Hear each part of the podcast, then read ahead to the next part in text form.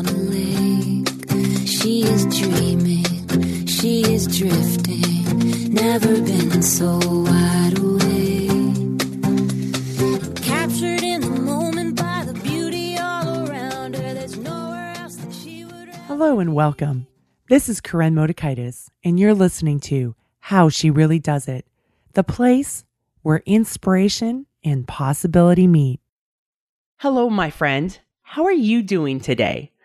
Today, we're going to talk about stopping settling, stopping the whole as good as it gets. But before I do that, I want to talk about the 90s just for a moment. Bear with me, especially for those of you who are younger than millennials who may think, Corinne, the 90s.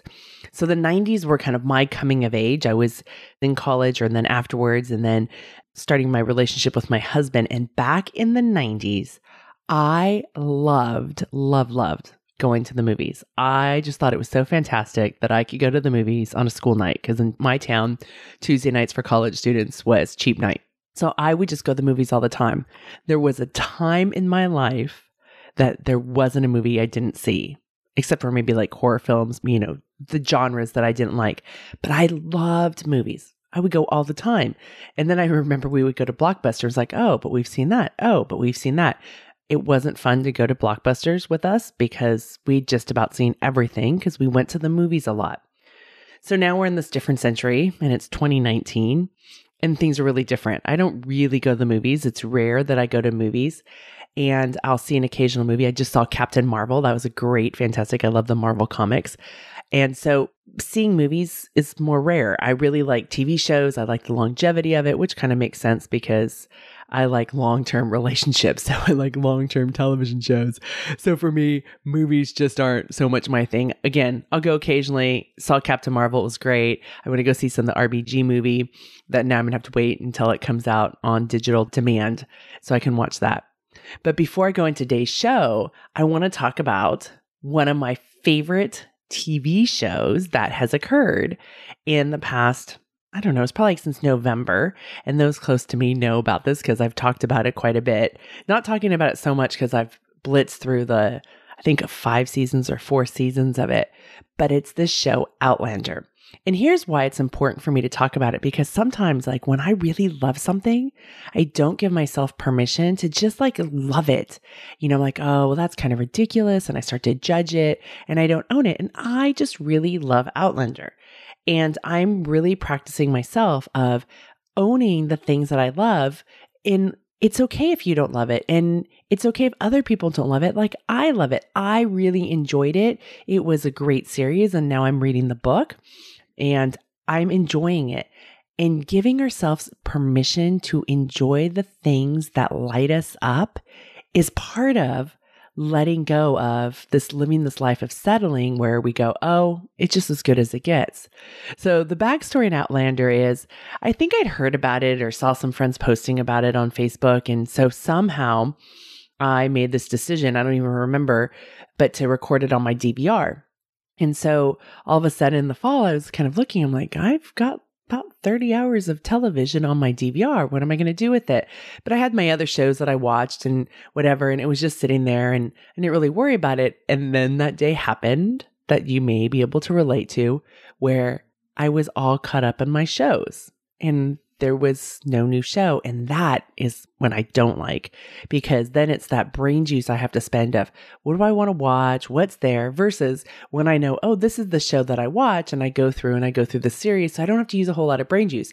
I go turn it on and I watch the show. So I'm in this new space of, oh crap, what's the new show I'm going to watch? So I started watching Outlander and I was like, I don't know. Kind of got through half the episode. I don't really know. Now, the other thing I know about myself is I have a lot of resistance for new things. So I was like, well, and then again, I had this void to fill because I didn't have any shows. So I kind of went back to it and then it happened. And I was like, oh no, 1700s, that is not my thing. I don't do the 1700s. I'm not going to be watching the show. So I just kind of decided, like, I don't know what everybody else is raving about. Like, I don't get it and I need to stop. And at the time, my family wound up going up to Tahoe with some friends, and we were sitting around the fire in the family room, and we're chatting away. And I knew one of my friends, my girlfriend really liked Outlander. And I said to her, I was trying to watch Outlander. And she looked at me and snarled and was like, trying? What do you mean trying? Like, she was in such disbelief, like trying, like, of course you're going to love it. And why aren't you through it faster? So that kind of rekindled, like, well, maybe I need to give it another shot. And I even tried to tell her, I was like, no, I don't do the 1700s. That's like not my thing. I'm not interested in it. I just don't do it. There's too much dirt. I just don't do it. And she just kind of looked at me with her like nose kind of lifted up. So anyways, I had this void to fill, go back home. I had this void to fill and I had some time off, which kind of increased the void, right? Because I wasn't working so much. The holidays were happening and I started watching it. Oh my gosh. I fell in love with Outlander. I fell in love with this time period. It was phenomenal. I just loved it. It got to the point though, where I often say compassionate people have boundaries. I wasn't having boundaries because I'm a person who tends to like to go to sleep around, 10:15 to 11:15 at the latest. I was staying awake until 2 or 3 in the morning. It was getting ridiculous, but I did love that show. And then I finally had to say, I can't watch it. I have to limit how much I watch, or I have to limit how close I watch it to bedtime, because I would get too engaged or I'd get too scared and then I would just get wired and stay up. So anyways, if you haven't seen Outlander, I love, love, love it. I've always been a fan of time travel. It's great. And I love the story of the characters involved and the people. And it also just reminds me of how resilient we are as humans and the things that I may think is difficult, not that we need to have trauma Olympics, but that we can be resilient and we're not defined by our falling down moments and we can get back up and build the life that we want. So if you haven't watched it, I highly recommend it. Hopefully I'm going to be able to get my husband to watch it again with me at some point, because I don't know about you, but I don't have a very good memory when it comes to movies and television shows I watched and then eventually it's out and I forget. So that's what I'm hoping to have happen. And the nice thing is that I won't have so much fear of like, oh no, this bad thing's going to happen, because I'll know how things will work out. So love, love, love it. It's one of my favorite things. So for today though, I want to talk about settling for as good as it gets. And again, going back to the 90s, there was this movie in 1997. So while I loved so many movies out there, and I just loved them. Really was like harsh critic about not liking them. I was like, oh, I'm at the movies. This is awesome. That's amazing. I just love them. But there was this one movie and it was with Jack Nicholson and Helen Hunt. And I couldn't stand it. So if you remember this movie, it was called As Good As It Gets. Oh, I did not like that movie, and it was so disappointing because it was about people who were settling for a good enough life. And that's what I remember. I probably could go back and watch the movie, but I don't really want to. So it was this idea of, settling for as good as it gets. And I just hated that movie. And isn't it interesting? The movie that I hated is the one that I'm still talking about in 2019. Not all the ones that I loved. We don't remember those things. It's the stuff that trigger us. And the reason this movie triggered me is because As Good As It Gets was my life. And I didn't want to accept that. I didn't want to have this mirror of, oh, this is my life. I've settled. Here are these people in my life that I've collected. They don't really know me because I haven't really allowed them to know who I am, and I'm being who I believe they want me to be or who I need to be to fit in. And I don't really enjoy being with them because we have differences of opinions, but we're not allowed to have the differences. So I collected people. They just happened to be a part of my life and they were who I did stuff with. And it was just as good as it gets. It's like, well, at least I have people to go hang out with. At least I have this. Same things with jobs, right? I was just settling. Sometimes it was about, for me, of doing what I was supposed to do because it looked good on paper. And maybe it was the responsible thing to do. Does that sound familiar? I did it because others told me, like, Corinne, of course you're going to do that. Why wouldn't you? And I would have so much shame because I would immediately go to, oh, see, I'm a bad person because I want something different. And they would then go on and tell me, Corinne, you are so lucky to have what you have. And I would sit there in misery and go, this is not what I want. And I was miserable. And so part of it was that I settled because I listened to other people's opinions instead of my own. And then the problem that happened with As Good As It Gets is that over time, I didn't even know what my opinion was because I was always thinking, well, what would so-and-so think? What would so-and-so think?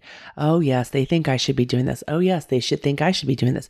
And then it eventually became, oh, well, they know so much more than I do. They know better than I do. So think about that relationship that I was cultivating with myself. Instead of if I would ask myself, well, Corinne, what does my heart, what does my soul, what does my brain want? What do I believe is possible for me in my life? And when you are a girl, when you have that little girl's voice in the back of your head who believes that you're, for me, it was I believed I was a loser from Loser Street. So I was like, well, this isn't all that great. This isn't really what I want. But you know, who am I to complain? This is as good as it gets. It's really not all that bad. So I give you that, like, pay attention to what's going on because you don't have to settle. What you need to do is get clear on what it is that you want. What you need to do is to pursue what it is that you want. So the beauty is that these days, most of my clients do work that they want to do, that they love. And they also have a life outside of work that they love. Now, here's the thing. This wasn't how they came to me, right? And it's not that we left a job to go find something better or left a relationship to go find something better because while we may think the grass is always greener on the other side, often the obstacles are within us. So for them, it's about creating the situations that they want. It may be my clients tend to be overachievers. It's like, oh, let me just overwork. Let me overwork. And then I'll be happier and there'll be less done. There'll be less emails. That doesn't happen, right? The emails are always growing. So they then settle into letting work take over their life and dominate their life, believing, this is the way it's supposed to be. AKA, this is as good as it gets. So years ago, I had this client who was a PhD candidate in Stanford in engineering. And he came to me because he had the story that he wasn't disciplined. And he'd also been working at his company for about 15 years as an engineer. And my thing was, that is the definition of discipline, right? PhD candidate, being an engineer for 15 years, doing this work, raising a family, that is disciplined. But he had this story. And so we had to get through what that story was about. And it wasn't that he wasn't disciplined. He actually was in a position that wasn't aligned with his strengths, wasn't aligned with his values. So it was about shifting him over into that so that he was doing work that was meaningful to him and also creating value within the company. It wasn't leaving the company. It was just making a shift. Sometimes it can be an actual physical job shift, or sometimes it's also about how do we choose to see our jobs. And so by doing that, he was actually starting to realize like, oh, I am disciplined. Here's the work that I do. And this is the value I do. The next shame trigger came about was, well, Corinne, I should be a director. With my experience and with my education, I should want to pursue being a director. So I was like, okay, great. Do you want to be a director? And immediately, absolutely not. That's not what I want. That's my mom's dream. Now, here's the thing. He's in his 50s at this point, right? And we do that. We forget that we are the leaders of our lives. So we can be, I'm 46, he's in his 50s. I can be 46 and revert back to my 6-year-old self or my 10-year-old self. When I was the person who was valuing all these people's opinions, even though I was in my 20s and early 30s, I was acting like I was 6 years old. You tell me what you think I should do instead of, well, Corinne, what is your opinion?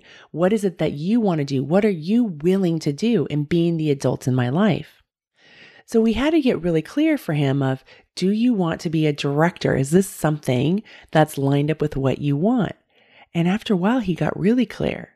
he actually loved his life. Now that we got him in this better position, not in terms of the ladder per se, but a better fit with his skill sets, his values, and the strengths that he has with the work that his company needed, there was much better alignment. He enjoyed this work. And he also enjoyed not being at that director level. For him, that wasn't work that he wanted to do. Some people may think that, oh, see, you're settling because you're not continuing to climb up the career ladder. For him, that wasn't the case. For him, actually, had he climbed up that career ladder, that would have been settling because he would have been living according to somebody else's terms. It could be within his company. It could be with his mom's values. And for him, he wanted to go to work and do the work that he loved and be compensated for and compensated well. And then he wanted the freedom to be able to travel with his family. They traveled quite a bit throughout the year, and the ability to enjoy life with his kids and watch his kids grow up. So here's the thing that's really important is that this is not a traditional success story, right? Because we tend to view, quote, success as climbing the ladder, becoming the director, getting in the C-suites, whatever it may be. But you get to define what success looks like. When I was that young coach in the 90s, I thought, ooh, I want to be badass female swim coach that is, you know, on the national team. I want to coach at that level. I want to prove to the world that women can coach at that level. So here's the thing. I got clear after a couple of years that was absolutely not what I wanted for a variety of reasons. One being I don't even like to travel that much. And especially back then, I'm much more open to it now. But back then, I really didn't like to travel. And that's not something I'm interested in. So for me, that would be settling, even though it would be quite the climb to get there, right? That's not what I want. So really getting clear of what it is that you want versus what is it that society is telling you you're supposed to have or somebody else is telling you you're supposed to have, because that can be another way of us settling, even though it looks really good because it looks like we're succeeding, we're pursuing that next level. So letting go of as good as it gets, it's not about diminishing our achievements. It's about getting clarity of what is success. So somebody might say, well, Corinne, you don't want to be a national team coach. And now you coach, 6 to 8 year olds. See, you really diminished your achievements. You didn't pursue what you wanted. Actually, I love coaching 6 to 8 year olds right now. And through the years, I've coached different age groups and I've liked the different age groups that I've coached. And right now I'm back to 6 to 8 year olds. And I love that. And at some point, I want to change that up too, because I like to have that change. The big thing that I know is that for me, coaching college versus running a youth community-based swim team is that I get to work with families for like 10 years, which I think is like one of the highest privileges, highest honors around, that I have these families that trust me and I get to watch these kids grow up. I love that. I get to be a part of their story, or not even for me to be a part of, but I get to watch them grow and change and challenge themselves and overcome stuff. And one of the things I didn't like about the college is that I'd only have them for a short bit of time and then they get someplace and then we can evolve to the next level. So I love that constant evolvement where we get to the next level versus just doing the initial hard onboarding that occurs in a college. And then they trust you. In a college situation, there may be resistance and then you finally get them on board. And then next thing you know, they're graduating and you're like, now I've got to go restart it. So the nice thing about when I coach little kids is I get a longer term duration. Settling can be doing the big important job that you believe you're supposed to do. And it also can be on the other end. It's always a continuum. It can be doing the job that you hate doing, but you're doing it because you're like, well, what else would I do? And maybe it's not a big important job, but maybe it pays good enough money for you to live the life that you want. And you don't believe you deserve any better. So you're like, well, this is as good as it gets. I get benefits, so why rock the boat, right? Don't sell yourself short. We don't want to get into as good as it gets because here's the thing. It sucks. Living your life as good as it gets is draining. Over time, you're going to dim your own light. Over time, you're going to create a relationship with yourself where you lose yourself. Remember me? I had other people's opinions over my own. I didn't know what it was that I believed in. Living from a place of as good as it gets also means that you're going to stop believing in your dreams. And that's not the place we want to be. We want to have dreams. Because when you stop believing in your dreams, you stop pursuing your next evolvement. We are on this journey to evolve to the next version of ourselves. And on this journey to evolve and become the best version of who we can be. And my best version of who I am now is different than my best version of who I was when I was 40 or 30 or 20. I've been constantly evolving. We want to evolve. We are hardwired to evolve. So when we stop believing in our dreams and believing that our dreams are possible for ourselves, we stop our evolvement. So the arenas that we can live this as good as it gets can be our career, it can be our marriages, it can be relationships, any of this stuff. Like, think about this. So here's for an example, instead of just thinking about the career, let's think about marriages. Maybe you want more connection in your marriage. I have clients that come to me for this, right? Or they don't come to me, but this becomes the byproduct of their work, actually. And so you're kind of settling like, okay, this is as good as it gets. We get along. We don't really fight, you know, or maybe you have like good values and you're treated kindly, but then something's missing. And you're like, well, it's as good as it gets. We've raised a family and now we're together and I don't want to get a divorce. And it's not black and white, like either you're all in or you're all out. But if there's a gap between what you have and what you want, it's about closing that gap. And it's not about closing the gap from a place of, let me sacrifice myself or give up what I want, but making clear decisions about how to close that gap. What are the things that you can do? So from a compassionate observer viewpoint is noticing what's missing from a place of curiosity, not like a place of blame, but what's missing? What is it that I'm noticing that I have a desire for that's not happening in this relationship? No need to go and blame your spouse. That's not what the point is. And that's what I used to do. It's not about blaming your spouse. It's about noticing what you're missing. And then from there going, what would I be willing to create? What would I be willing to create in this relationship? And then from there, now you have an idea and then you go and present it in a courageous conversation. And again, it's not about telling our spouse, well, you do this wrong and you do this wrong and that's why I'm unhappy. It's about saying, hey, look, in our relationship, here are the things that are amazing and I'm so appreciative. And here's the area that I find missing, or I would, you know, love to close the gap. Maybe it's you would like to have more connection. Maybe it's wanting to have weekly date nights and saying, hey, would it be possible? I would just like to spend some time talking with you, getting to know you. Our kids are about to leave the house. Let's go and connect. Let's go have a dinner. Let's go for a walk, and having that courageous conversation. And they may say, you know, I'm not interested in a date. And you say, okay, if not interested in a date, what else could we do to create that connection? So maybe it's not going out to dinner, because some people don't like to go out to dinner. Could it be going for a walk? Could it be going to a movie? And is that going to be suffice the connection, or is that going to just create the parallel lives? So you ask for what you want, and then you have to be willing to practice. You have to be willing to fail at it as well. Because you're going to practice and you're going to fail and you're going to fall down. And it's not if you fail, it's you will fail. And the thing is that do not define yourself or in the marriage of, oh, see, it's over, Corinne, right? It's not. We can get ourselves back up because we have to be willing to practice some more and be willing to tweak and create variables. Or you go, oh yeah, I thought I wanted to go out to dinner every week, but actually that's a bit of a nightmare. So how about we go out to dinner twice a month? And then the other 2 times, either we do stuff with friends or we do stuff with our family or we go for a walk. There's many different things that you can do, right? So you start to tweak as you get more clear about what it is that you want to do. So now I want you to look at an arena in your life where you notice that there's a ton of, this is as good as it gets. And is that how you want to live in that arena? Like, well, this is as good as it gets. It kind of sucks, but that's it. Or is this an area where you want to create some focused attention? Now, here's the thing, my friend.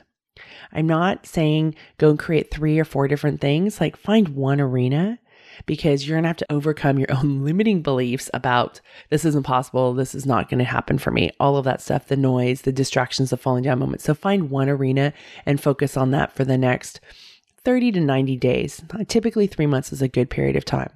And remember, the steps are notice what's missing, because that's how our brain is wired versus, and then think about, okay, with what's missing, what do you want to create? And that's a very empowering way to do it. Be willing to have courageous conversations for those that are involved. Ask for what you want, and then be willing to practice, be willing to negotiate what it is that you want and what the other person wants, and be willing to practice, be willing to fail, be willing to practice some more, and then be willing to tweak as you start to get clear of, ooh, this is what I want, or ooh, this isn't what I want. It goes back to like one of those very simple pool games that we used to play as little kids, Marco Polo, warmer, colder, and you start to feel your way through. Because intellectually, you may have this idea of what it's like, and then you're not going to know until you go through and experience it. So living as good as it gets is a soul-sucking state. We don't want that. And I've been there in so many of my clients. And here's the thing. It's really possible for you to love your work, really enjoy it, do the good work that provides value, and for you to have a great personal life. You don't have to sacrifice. It's not an either or, and it's way, way better than settling. So I want you to go out and create the life you want. You know, Oprah used to say, live your best life. And, you know, why we can think, oh, well, that's cliche, or sure, Oprah can say it, but it is really possible for you. And what your best life may look like is not going to be what her best life looked like. What is the life that you want to have? Right? My client didn't want to be a director at his big company. I don't want to be a USA national team, you know, coach. That's not me living my best life. Right now, my best life is coaching 6 to 8-year-olds, doing this podcast for you, and working with the amazing clients that I get the opportunity to work with, and then having this family and friends and community that I'm a part of. That is my amazing life. And that's going to alter in the next 3 to 5 years of how that looks, just like it has throughout the past 25 years, where my life was 25 years ago and where it is now. There's lots of differences, and there are also similarities. I still have my same husband. So paying attention to what does it mean? So for you, I really invite you to do work that matters to you, that gives you meaning. And remember, there's going to be difficulties. There's going to be shitstorms, because that's part of it. You can do meaningful work and have really hard things. We're not going to have these lives where you only 100% of the time are living in this place of amazing and nothing bad happens. That's just not how the world works. We're going to feel all the feelings, the great things and the crappy things and the range in between. And I often say to myself is that I live an amazing life and there are shit shows everywhere. Because that's the truth. Like, I can have an amazing day, and then there's those things over there that are obstacles or things I don't want to deal with or frustrations. I'm like, oh, but it's all of it. And as I live a life that is not as good as it gets anymore, but a life that I'm a deliberate creator of, there's all of these things to experience. And then where do I want to focus? So you can create the relationships that you want in your life. You don't need to be a collector of whoever's willing to show up in your life. Remember, I was allowing this as good as it gets to get into the relationships that I had. Like, who do I hang out with? It was like, oh, because I didn't believe that people could really handle me. I'm fierce. I'm direct. I can be relentless. I'm loyal. I've got this heart that has such huge capability to love and to care. It can be scary. It can be overwhelming. I'm not a great fit for everybody. But when I was dimming myself, it came as a high cost to me and actually to others, because they didn't get the best of me. I was dimming myself. So there may have been people that if I fully showed up more, they would show up more and we would have had better connections. So I've learned that I need to fully show up, be who I am, and be deliberate about who do I want to spend time with. Be willing to meet new people, because it can be really easy to say, well, these are my people. This is who I know, and I don't need to add new people. But there was a woman that I interviewed years ago about friendships, and she says, we typically change friends about every 7 years. And I don't remember exactly, but it was, you know, we have this idea of, again, the Oprah and the Gayle. They've been friends for, I don't know how many years, maybe 40 years, but we, for the most part, we typically change as we go through different seasons of life, as different priorities come about, as we shift maybe in the things that are important to us.